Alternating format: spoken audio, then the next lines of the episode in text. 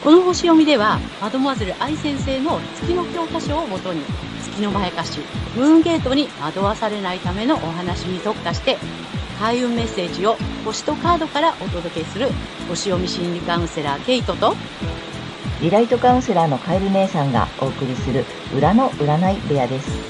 月星座の注意ポイントもお伝えしていますので、太陽星座と合わせてご覧ください。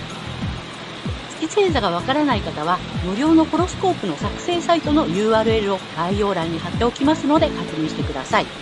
月星座のムーンゲートについては12星座別に詳しく解説している動画がございますので、ぜひそちらもご覧ください。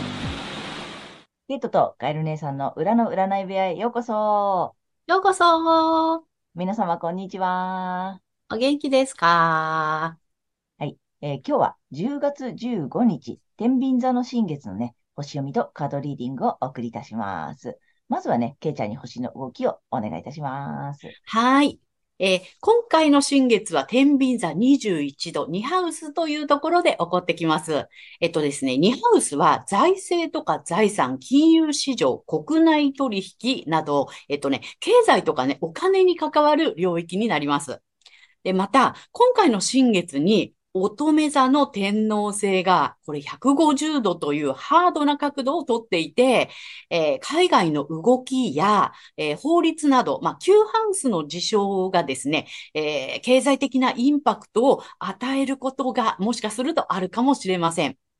えですが、えこの新月の21度は、まあ、リラックスとか落ち着き、癒しの力などがキーワードになっていて、え心を充足させるような生活、性質というような意味があります。そして、えー、アセンダントは乙女座で、えー、この乙女座のルーラ、まあ、支配性である水星は、新月と4度しか離れておらず、今回の重要なキープラネットになると思います。で、これがね、まだ発展していない成長の可能性を持っているものがどう広がるかを模索するという意味合いがある、えー、度数にありますので、経済的なインパクトがもしあったとしても、まあ落ち着いて、えー、今後の成長の可能性を考えていくという流れになってくるかもしれません。また、この新月とね、水星っていうことで、3天体が密集していて、この天秤座のですね、えー、社交とか調和とか、パートナーシップという意味が強調されそうです。そして、えー、個人的にはね、収入に関わることも含めた、えー、自分の能力や自己価値などに、まあ、自信を失ってしまうようなことがインパクトを伴って起きるかもしれません。えー、ですけれども、前回の満月で、えー、保守的な心と創造性、クリエイティビティですね、のバランスをとってやってきて、今回は、えー、心を充足させるとか、癒しの力を発揮することなどが促されて、え気持ちもそちらに向かっていきそうです。はい。大まかな流れはこんな感じです。はい。ありがとうございます。ありがとうございます。なんかあれだね、全体的にはすごい、また、まあ、インパクトがなんかあったとしても、うん、まあ、乗り越えていける感じの星の配置みたいな。うん、落ち着いた方がいいよっていう感じかなって。ね、うんうん。だから個人的にもあれだよね。あの、そういうさ、ちょっと癒しの力とかさ、うん、なんちょっと外側行きの内側戻りのみたいな感じ。そうね。ねうん。そういった意味でバランスっていうこともあるかもしれないよね。ね。その、てあの、乙女座からこうやってきて、うん。獅子座で内出しの、乙女座で見直しの、ちょっとバランス取りましょう、うん、内側も見ましょう、みたいなね、自分と外のバランスとか、うん、なんか陰と陽とかね。ね。なんかそんな感じの季節来たのかなっていう感じだね。はい。はい。ということで、ちょっと、皆様、はい、あの、ここで新しい新企画登場です。パフパフ。ちょっとね、あの、リクエストをいただいてまして、まあ私ありがとうございます。ありがとうございます。あの、私たち特にこの月の欠損をね、あの、なんていうの、詳しく解説したいので、うん、まあ、うんと、星読みだけじゃなくってね、月の欠損ということで、あの、ちょっと特化してお話ししているので、ぜひね、まあ、わかりやすい例題が欲しいっていうね、リクエストをいただいて、もし、まあ、有名人とか芸能人とか著名人とかね、で、わかりやすい例題があったら、教えていただけませんかっていうリクエストをね、ありがとうございます。ありがとうございました。そんな、あの、ご要望をいただいたので、ちょっとやってみようと思うので、第1弾。はい。はい、始めたいと思います。はい。で、えっとね、今回は、えっと、けいちゃん、どなたを？はい。えーとですね。まあ、著名人の方で、出生時間がはっきりしてないとなかなかこれね、月って限定しづらいので、出生時間がはっきりしてる方っていうところでね、今回は福原愛さんをね、ちょっとね、うん、あの、まあ、例題と言ったら失礼なんですけども、お話をしたいかなというふうに思っています。あの、卓球の愛ちゃんね。そうそうそうそう。うん、はい。ね、ちょっと少し前にニュースになったりしてたのでね。そうだよね。うん。まあ、ほらね、国民的にはね、ちっちゃい頃から知ってる愛ちゃんにね。そうなの。幸せになってほしいよね。そうなんです、そうなんです。でね、これがやっぱり月にちょっと囚われちゃったせいなのかなっていうようなね、そんなところでね、あの、お話ししていきたいと思うんですけども、えっ、ー、とね、彼女はね、え月がね、獅子座の6度というところにあります。うんうん、そして6ハウスっていうところにあってね。で、太陽はサソリ座の8度、8ハウスというところにあります。で、えー、今日ね、ちょっとまた新しくね、えー、情報を、あの、お伝えしたいんですけども、えー、ドデカテモリーというのが実はありましてですね、うん。例えばそのね、獅子座なら獅子座なんだけども、えー、ホロスコープは360度円になっています。で、えー、12星座なので、一つの星座30度ずつね、こう分かれてるのね。で、その30度ずつの中の、えっ、ー、と、2.5度ずつをまた12に割ってみたいな感じで、で、実はその獅子座の中に獅子座以外のフレーバーも入ってるよ、みたいな。うん、その度数によってあるんですね。で、愛ちゃんの場合は、えっ、ー、と、獅子座の、えー、6度なんですけども、ドデ、ドデカテモリーは、えー、天秤座。だから、天秤座の要素が入っている、えー、まあ、月の獅子座さんっていう感じなんですね。はい。で、このね、月っていうのは、えー、まあ、0歳から7歳が年齢期というふうになっていますので、え幼少期という意味もあるんですね。で、月は無意識感情習慣とかね、あとは、その今言った、えー、幼少期。あとは、えー、母母親とか妻っていう意味合いもあります。あと、大衆性とか人気っていうね、意味合いもあったりとか、えっ、ー、とね、養育、養育者との関係性っていうね、意味合いもあったりするんですね。はい。なので、えっと、だからね、獅子座の月なので、まさに、そのね、あの、天才卓球少女として、ね、あの、この月の年齢期はもう輝いて、もう注目を浴びてたじゃないですか。国民的にね、あの、国民的にその天才卓球少女みたいな感じで、え注目と賞賛を浴びていた。で、なおかつ、まあ、お母様がね、もう、こう、コーチとしてね、あの、愛ちゃんこうな、やる、や、まあ、やるとかって言って泣いてたりね、うん、してっていうことで、まあ、お母さんがちょっと、こう、獅子座の意味合いの、こう、支配的に、えー、なってた意味もあるのかなっていうね。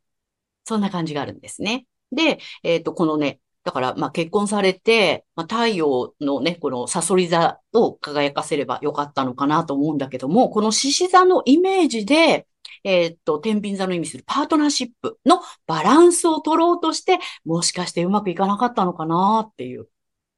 そんな感じがしています。で、獅子座はやっぱりリーダーだったりとか主役だったりとか賞賛とか注目を浴びるっていうね。うん、そんな感じ。それをだから旦那さんとの間でそういうバランスを取ろうとして、えー、かえってこううまくいかなくなっちゃったのかなっていう。そんな感じがしています。で、本来だったらね、まあ、太陽が、えっ、と、サソリ座で、ドテカテモリーは水、あの、水亀座。で、えー、8ハウス。で、このね、太陽が、えー、冥王星と4度しか離れていないので、これね、あの、本来なら血縁関係とか、えー、セクシャリティを含む、その、パートナーとの深いつながりの中で、まあ、独自性だったりとか、圧倒的なカリスマ性っていう形でね、発揮できていたのかなっていう。それがまあ月にとらわれて、まあ太陽が隠れている状態なので、この太陽って女性の場合はね、えっ、ー、と、お父さんとか旦那さんに、え、投影する場合があるので、えー、父親とか、えっ、と、夫っていうね、意味合いがあったりします。だから、まあ、圧倒的な支配性っていう、まあ、こう、冥王星がついてるのでね、この支配的なものっていうのが、あの、圧倒的になってしまって、まあ、こうね、報道で言われてるような旦那さんのモラハラみたいなものがあったのかなっていうね。うん、そんな感じでね、えっ、ー、と、ちょっと読んでみました。うんなんか、もともとじゃあ、えっと、太陽星座は、えっと、サソリ座さん。サソリ座さんなの？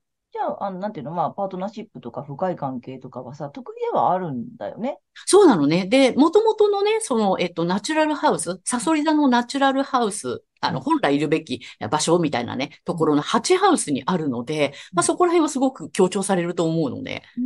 うん。うん。だからすごくこう、旦那さんとの深い関係を、あの、結んでいけば、非常に良かったんだと思うんだけども、ううんん。なるほどで、月星座は、えっと、獅子座さんだから、うん。まあ、幼少期の頃はね、まんま、まんまうままんくまだよね。うんうん。で、まあでも月星座って7歳までって言ったりもするので、そのそうなんだ。後それを、なんていうの、まあ、こだわる、そのままの状態を維持しようとすると、ちょっと苦しくなったりもするよってね、言われたりするからね。そううまくいかない、それこそ全てを失わせるムーンゲートにつながっちゃうよっていうところだったから、うん、でもまあ大人になってもさ、まあうまく、なんていうの、成長してさ、なんていうの、まあね、いろいろ活躍もしてたからさ、それなりにこう、多分順応、順応はしてたんだけども、うん。あれだね、なんだろう、もっとこだわっちゃう場所があったってことよね。だからパートナーシップとの、うんもっとなんかうまくやらなくてはとかさ、あと何、獅子座としてなんだろう？そう、か獅子座としてのその、なんて、バランス関係みたいなものうんになっちゃったのかなっていうふうに推察ができる感じですね。だからちょ、ちょっと俺様じゃないけど、自分が優位に立った状態のパートナーシップを築こうとすると、月のまやかしにやられちゃってたかもしれないよっていう感じね。そう、そういう感じ。うん。それよりもっと対等に、なんていうの、こう、サソリ座としてのさ、うんね、深い、うんあの、個別になってた、ちょっと狭いって言ったらいいのかな。だから二人きりのさ、なんかその、そう、そう。家庭から家庭のぎゅーっていうところにうん、こうね、入っていけたらよかったんだけど、こう、みんなとバランス取らなくちゃとかもあるし、あフレーバーが天秤だからね。そうなんです。獅子座としてのちょっと自分本位っていうか自分優位みたいなのがうん。表に出てくると、もしかするとそれでうまくいかないっていう可能性も考えられるかな。うん、だったのかなっていう感じがね、しています。うん。すすごく多分分かりやすい。まあね、この後どうなっていくかまだまだね、あのあんないけどね。なっていただけるとは思うけれども、うんあの今の状態とか、このね、まあ、言われている感じのを見ると、もしかしたら、ちょっと獅子座優位、獅子座の月にこだわりすぎちゃったか、フレーバーが天秤座なので、うんその辺でもしかしたらっていうね、推測ができるよっていうそうです。ね。で、月ってね、やっぱプライベートとか私生活っていう意味があるから、えっとですね、あの、身近な人はすごくわかりやすいの。ああ、そうね。うんだからそういうのも踏まえて、えっとね、あの、ご自分の周りのね、うんえっとご家族だったりとかね、うん、その方をちょっと見てもらえるとわかりやすいと思いますよ。そうだね。そうなんだから、い意外とさ、やっぱり、そう、近しい人の、うんなんていうの、癖とかさ、なんかあるじゃない？そういううんうん。だから私も毎回言うけど、この私がこの月の欠損に納得したのは、本当ね、周りの人。何回も言うけど。で、あの、皆さんに見せてる表面の顔とかさ、ね、うん。そっちじゃないところ。そっちじゃない方なんだよね。中の人、うん。の月星座の話を、まあ、けいちゃんからさ、聞いたときにさ、うんはあ、ぴったりと思って、だから皆さんも、まあね、愛ちゃんの私生活知ってる方はね、なかなかね、本当のね、事実わかんないけどわかんね。ないからさ、あれなんだけど、だから、これを踏まえて、こんな感じで、えっと、皆さんの身近な人の月星座を見てもらって、ぜひね、あの、ほら、内面を知ってるとか、ちょっとまあ、ある意味裏側を知ってるっていう方の月星座を見ると、なるほどと思うよね。すごくわかりやすいと思います。はい。まあ、こんな感じでね、またね、ちょっと有名人とか著名人とかね、皆さんが、あの、ご存知の方で月星座が見れたらね、あの、ご紹介していきたいと思いますので、ちょっと今日はい第1弾、えー 卓球でね、あの、卓球天才少女愛ちゃんのね、お話をしてみました。はーい。はい、ありがとうございます。はい、ありがとうございます。ということで、えーこの後は12星座いきたいと思います。では、今回の新月がサソリ座さんにとってどんな新月なのかっていうことでお伝えしていきたいと思います。えサソリ座さんが心を充足させる、あるいは癒しの力を発揮することなどを促されるエリアは、え潜在意識、秘密の部屋、え自分だけの空間、ネット上などの目に見えない領域です。え自分の心のバランスを測っていくこと。本当に望む心が満たされた状態を手に入れていくっていうことですね。まあ、そのために潜在意識にある傷を癒していくタイミングかもしれません。ネガティブな感情が出てきたら我慢したり、えー、なかったことにしないで、えー、私悲しいんだなとか、辛いんだなということで、えー、自分に寄り添ってあげましょう。そして、えー、成長の可能性の拡大、どう広げるかとか広がるかっていうことを模索するエリアも、えー、同じです。えー、特に、えスピリチュアル的なこととかですね、あとはカウンセリング、セラピー、ヒーリング、占いなどに携わっている方は、この癒しの力の成長と拡大を意識してみてください。はい。で、この時期のラッキーアクションですが、発展のキーワードはリラックス、えー、無理のない生活、バランスなどになります。これは実はですね、8月の水亀座満月のメッセージと同じなんですね。はい。パートナーシップ、対人関係において自然なバランスの取れた安らぎを得ていくことを今一度見直しをしてみてください。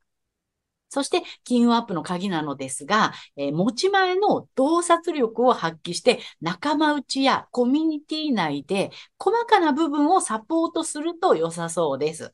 えー、また日常の中での些細な感情のアップダウンを楽しむのも基地です。あ、こういうことやるとちょっと下がるわとかね、こういうことがちょっと上がるわみたいなね、そんな小さなことをね、ぜひ楽しんでみてください。金運のあのスイッチになっていくと思います。はい。ここまでが太陽サソリ座さんへのメッセージとなります。ここからは月サソリ座さんへの注意ポイントです。はい。で、月の解釈っていうことでね、毎回お伝えしてるんですが、今回はですね、えー、4元素、エレメントということでお話をしていきたいと思います。エレメントっていうのは火、地、風、水というね、この4つの要素っていうことなんですけども、サソリ座さんは、え、水の星座になります。で、水が表すのはですね、この感情とか情緒とかですね、一体感、共感性などですね。ということになります。で、この、えっ、ー、と、水の星座の第二星座ということなので、えこれがですね、対人っていうふうにね、あの、現れてきます。で、これが、まあ、欠損ですので、まあ、特定の人と深くつながりたい。で共感したい。で、えー、一体感を感じたい。これがですね、心も体も魂もっていうね、一つになりたいみたいなね、そういうところなんですね。で、太陽、えー、サソリ座さんはそれに喜びを感じるというところなんですけども、え月の場合はですね、月は無意識も司ってるんですけど、実は幼少期っていうね、0歳から7歳がね、月の担当なので、要するに子供の意識なので、そういった深いね、あの、情緒的なことだったりとか、あるいはこのね、まあ、体も、の、体の一体感なので、セクシャリティの部分もね、扱うことになるので、子供の意識、月はわからないんですね。わからないけど、そこにすごく必要以上にこだわって、えー、囚われてしまう。で、えー、それをこう求めているんだけど、わかんないまま求めているというね、そういう複雑な感じになってしまいます。で、そこに膨大なエネルギーを、えー、奪われてしまうというところなので、はい、このまやかしからね、ぜひ、あの、抜けていただければなと思っています。はい。そんな月サソリ座さんがこの時期ですね、え潜在意識秘密の部屋、自分だけの空間、ネット上などの目に見えない領域で、えリラックスしたいとか、癒しの力を発揮したいという思いがね、え出てくるかもしれませんが、この時期はそれは全てを失わせるムーンゲートにつながる月のまやかしですので、ご注意ください。あの、意識していただくのは、えー、このね、太陽星座の、えー、でお伝えしている領域、エリアでのことになります。で、この月のまやかしから抜けていくためには、えっとですね、反対星座の太陽、お牛座さんの回をぜひ参考にされてみてください。この反対星座を活用しますとリセットができますので、月と太陽が同じという方には特におすすめです。で、この反対星座の活用なんですけども、太陽、大牛座さんの回を参考にしていただいて、ラッキーアクションや金運アップの鍵っていうのを導入していただけたらいいんじゃないかなと思います。はい。星読みは以上となります。ありがとうございます。ありがとうございます。はい。ということで、今回は、えっ、ー、と、エレメントのね、えっ、ー、と、火、地、風、水、4つのエレメントのちょっともうちょっと詳しいお話を、ね、解説してるんだけれども、はい、月がサソリ座さんは、まあ、水なんだよね、サソリ座だからね。はい、で、えっ、ー、と、第二星座になるんだよね。うん、えっ、と、最初の4つの星座さんが第一星座で、えっ、と、次の 4, 4、1クールが、えっ、と、第二星座になるのでね。で、第二星座の特徴としては、対人みたいなさ、第一星座さんは自分なんだよね。そうそうそうそう、えー、ちょっともうちょっと輪が広がってきて、うん、第二星座の方たちはちょっと対人、人からどう見られているかとか、人とどうなるかとかってね、うん、なんかちょっともうちょっと広がるイメージかなと思うんだけれども、うん、で、まあでも、そもそも月星座、サソリ座さんはやっぱり、あのね、マドマーゼル愛先生もおっしゃってたけど、すごくやっぱり複雑、深いってうんね、おっしゃってたよね。そうなで、感情面でも、まあ面白いよね。深いところで一つになりたいみたいなね。そうなんです。うん。つながりたい。人とすごく、うんと、深くつながることが、なんだろう、いいことだ、正しいことだ、みたいに思いがちかもしれない。ね。うん、うん。だからそこにとらわれなくていいよっていうのと、あとやっぱり月なので、さっきケイちゃんも言ってた通りさ、あの、無意識を担当しているのでうん、自分では気づいてなかったりするんだよね。そうなの。うん、ねそれに、なんて、そう思っていることとか、こだわっているとか、とらわれていることに、そもそも無意識だったりするので、うん。あとはさ、みんなそうでしょって思ってると、え結構無意識よね。そうなの。当たり前のことって思ってるんだよね。うん。うんだからすごく深いことを知らなくちゃいけないって思ってるのは、みんなもそうでしょ？うん。深いこと知らなきゃダメだよねみたいにさ、思ってたりすることも多いので、うん。うん、そこにあのこだわらなくていいし、とらわれなくていいよっていうのをぜひね、知っていただきたいよね。ね。うん。面白い。あの、月星座、サソリ座さん、ぜひぜひ、あの、他の回もね、見ていただきたいと思います。はい。ありがとうございました。ありがとうございます。ということで、ここからはカエル姉さんのカードリーディングならぬカードカウンセリングに行きたいと思います。お願いします。はい。で、えっと、太陽サソリ座さんに向けてね、えっと、また、えっと、タロットカード2枚と、あと、リアルに最後カード引いていきたいと思います。タロット先に行きますね。はい。ダダン。お、あの、大きい。大きいね。大きい。で、今回は1枚目こっち。ぽっちゃりうさぎさんね。うん。で、2枚目補足とアドバイスって言って、はい。来てて大きいよ、どっちもね。ね。これ、あの、フールの逆位置です。うん。うん。なのでさ、まあ、逆位置なのね。これ、こっちだったらもうまあまあ、もう自由じゃすん。ごいよね。で、無敵無敵のさ、崖から行くぜ、みたいな感じで。逆位置なのね、なんか、ど、どうした？なんかあった？かみたいな。大丈夫か？みたいなさ。なんだろうね。ちょっとなんか、ももしかしたらネガティブになってたのか、なんかあったのか、落ち込んでるとか、うまくいってないとか、なんかちょっとさ、自由がない感じがするからさ、うんなんかあったのかもね。動けな。い時間があったとかさ、なるほど思う。ように進んでないとかさ、うん、なんか行きたいとこあったけど中止になっちゃったとかさ、そんなアクシデントとか、なんか先が見えないとかさ、あとね、なんとなく先が見えない感じがしてるとか、なんか、そんな感じなのかなと思ったの。でもね、やっぱさ、この補足とアドバイスも大きいのよね。大きいね。で、まあこれですなんだけどさ、もうせうんえこれ聖地だからさ、うん。あの、本当に新しいステージに進む時なのよね。もううん次なんだよね。だからね、サソリ座さんは今回、なんかもやってたかもしれないけど、うん。ちょっともう気分、新しくしちゃっていい感じ。うん。なんかもう終わったから新しくしちゃっていいし、うんだ。からうまくいったことをさ、なんだろう、反芻しなくていいし、振り返らなくていいし、うん。うん。なんかこの、は反省とかさ、うん。うん、い、いらん感じ？うん。なんかもう言っちゃっていいよ。うんまあ、終わりがあれば始まりもあるんだな、ぐらいの感じ？